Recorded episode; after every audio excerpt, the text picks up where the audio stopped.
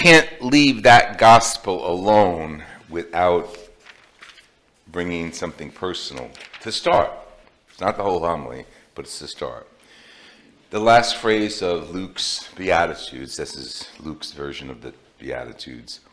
Woe to you when all speak well of you, for their ancestors treated the false prophets the same way. My mother taught me great theology, great Sicilian wisdom. And she had an eighth grade education, but she was wise and she knew how to deal with the world.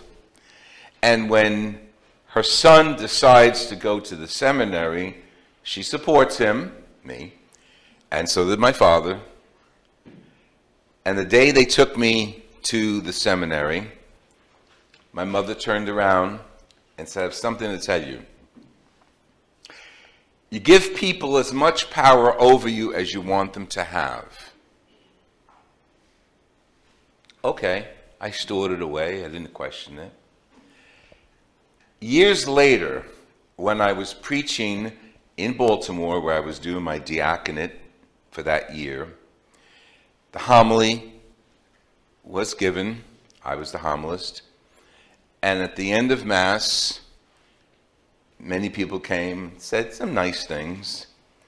And one guy said, because the example I had used had to do something with finance, and I don't know anything about finance.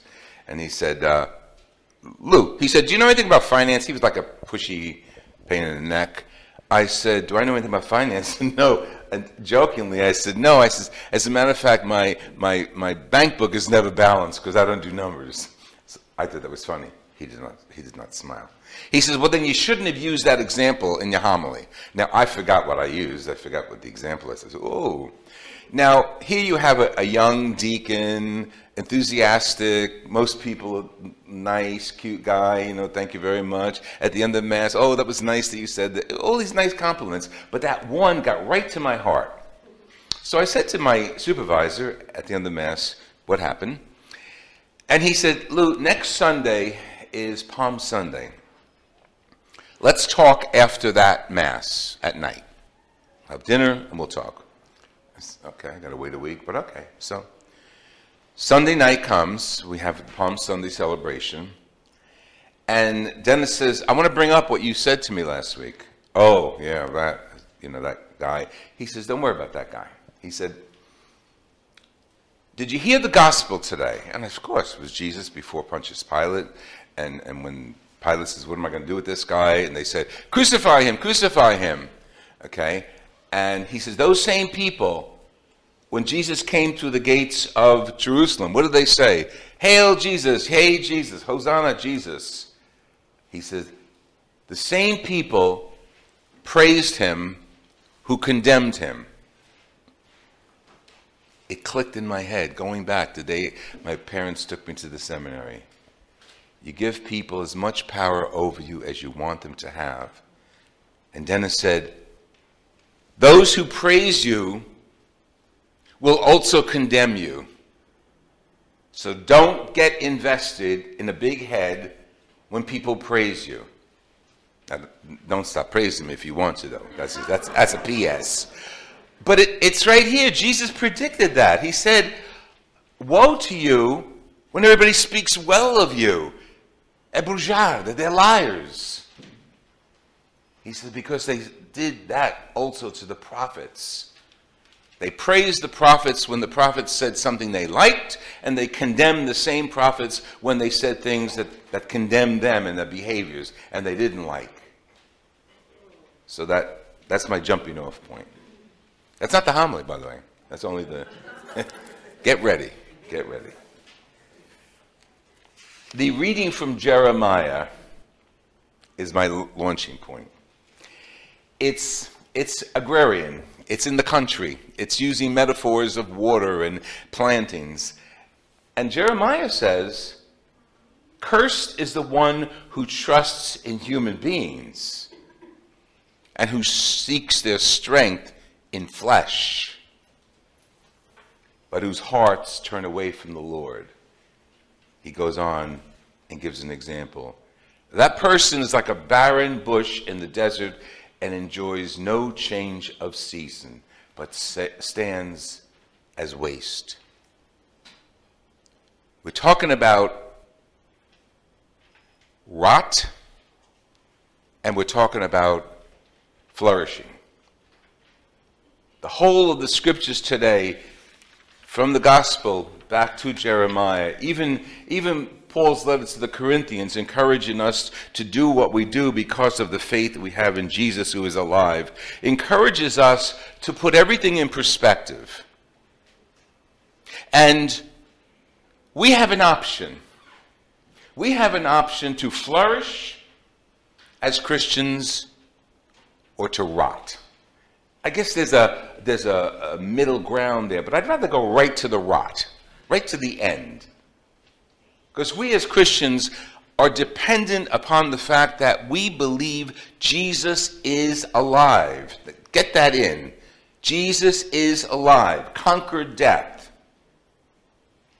That's our foundation. And life teaches us that we have many routes that we can choose. And if we choose one route, that Jeremiah is saying accursed, it leads to rot. Everything bad. If we choose the other route, it's not going to be easy, but it's going to be flourishing. It's going to be an assurance that God is with us. It's going to be a relationship that I, every one of us, has with Jesus and keeps us positive and keeps us respectful. People influence us. My mother knew that, eighth grade education. People influence us. So don't get high and mighty when people praise you for your misdeeds because you're a really good thief or because you're a really nasty politician, or because you really stand out and hate people and are prejudiced and disrespectful. They'll praise you. Oh, they'll praise you because you're a loudmouth, because you're, you're antagonistic toward this, the crowds, and because you're not going to follow that, that teaching of, of that Jesus Christ who told us to love the poor, who told us to feed the hungry. He says it himself in Gospel of Luke. This is Luke's version of what we traditionally call the Beatitudes. Those of you who are rich, Let's be clear. I have a few bucks in my pocket. We all do. We here. But that's not the kind of rich he's talking about. The kind of rich that Jesus is talking about is narcissistic rich. In other words, I keep what I make for myself and share it with no one. And my money is mine and I made it and, and I'm going to run my life the way I want to run it. Jesus says, Woe to you who are so infatuated with your position in life. Woe to you who have made it and disregard the poor and disregard the, the outcast and disregard the street people because you'll get yours. You have your happiness now, but you will weep Watch out for the people who, who are hail fellow, well met. Hey, come on, gathering, happy people. Oh, poor? No, no, we can't look at the poor. We, we can't invite them near us. We, we, we have to be above them. Lent is coming in a few weeks. And traditionally, we do something special for Lent don't think about the poor. Don't, don't give up a meal and, and put it as money aside for the poor at the end of the season so you can feed them. No, don't worry about that. That's the kind of person Jesus is condemned, condemning. And he says, You're filled now, but you will be hungry. You got what you want now? My grandmother would say, food, choke on it. Got to bring grandma into this everywhere. And those of you who laugh and are uh, self centered and can't consider anybody else's feelings or the reality of our world, open the newspaper, read the Twitters, read the, the Facebook. We have people in Afghanistan suffering an unwieldy torture We have women who have less than no rights. We have people in our own streets who are hungry. We have the proliferation of guns and violence in our own city. Yes, our own country. Yes, the world. But they're right here around us.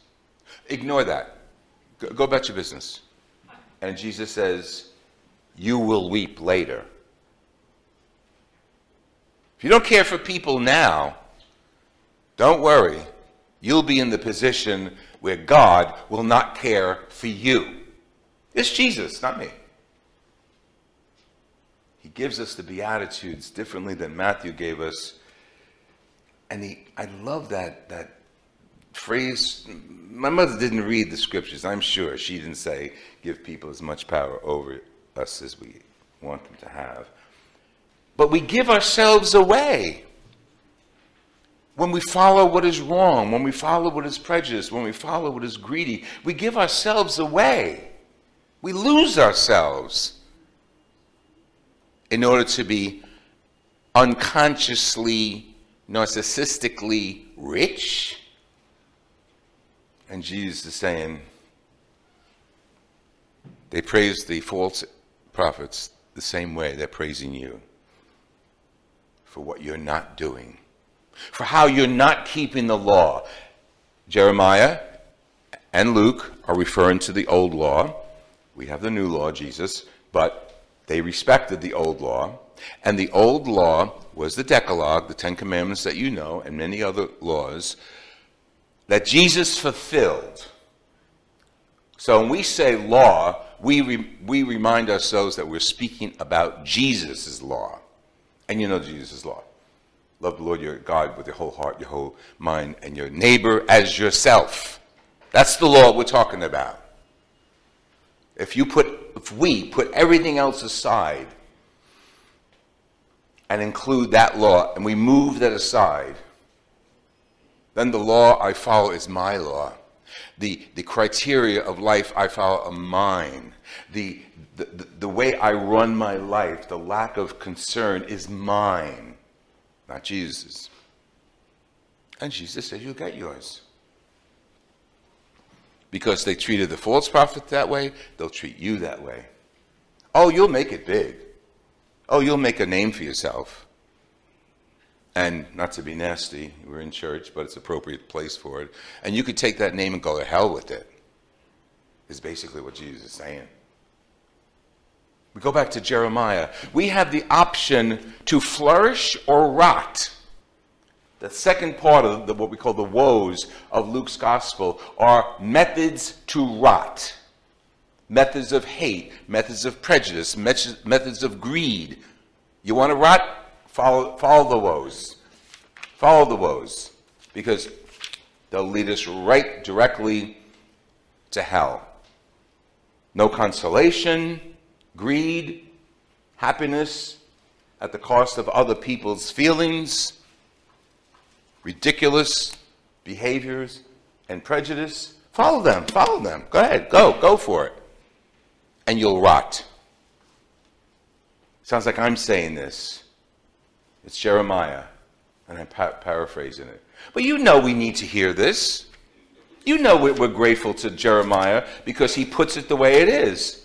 And he did not have it easy. Even in his own time, he was, he was ridiculed. They threw him down a, a cistern once. The kings just weren't doing it. Just clarification the kings of Israel were like priests. They were supposed to be reverent to the running of the government of Israel, but also reverent, as reverent to the, the law of God. So their word was supposed to be legal and religious at the same time. We, we don't run our government that way, but that's how Israel ran its government.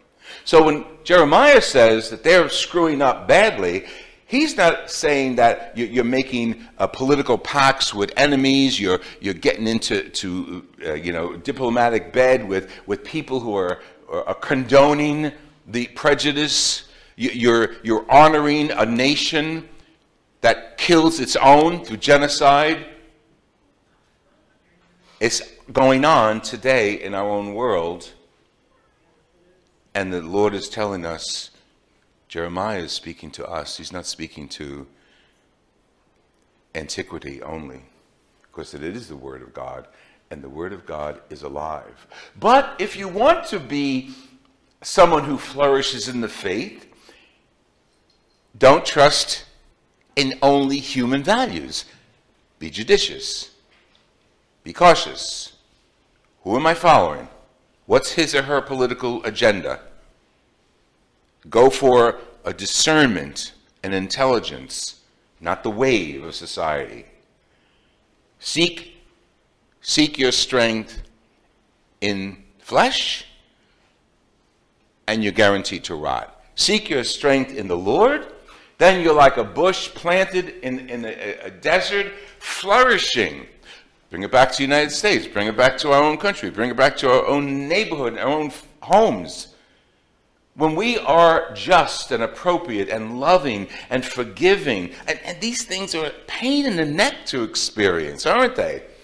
It's easy to knock someone down than forgive him. It's easier to give someone the finger, finger when you're driving than, than excuse them. There's so many things. It's easier to walk over the, the, the, the body of a, a, suffering person than to uh, assist in any way. It, those things are easy. But for the Christian, a means of rotting. For the Christian, we're meant to lift up the poor. We're meant to, to, to make our faith in our home, in our neighborhood, in our church flourish. Flourish. Through food, through generosity, through love, through greeting. There are people here at, at the parish that are greeters. It's been low key because of pandemic and all that stuff, but but you you know there's a regular group of people who are greeters. All of us are supposed to be greeters. All of us are supposed to be welcoming. We are members of the body of Christ. You welcome one person, you're welcoming Jesus Christ. You curse one person, you curse Jesus Christ. We are meant to flourish, not rot. Paul reminds us there's a reason for that. Jesus is. Jesus is alive. Jesus is right here. And I don't mean me standing here, I mean Jesus present with all of us. That's why my values should be Christian oriented. That's why my, my goal in life should not be me, me, me, me, but Christ first.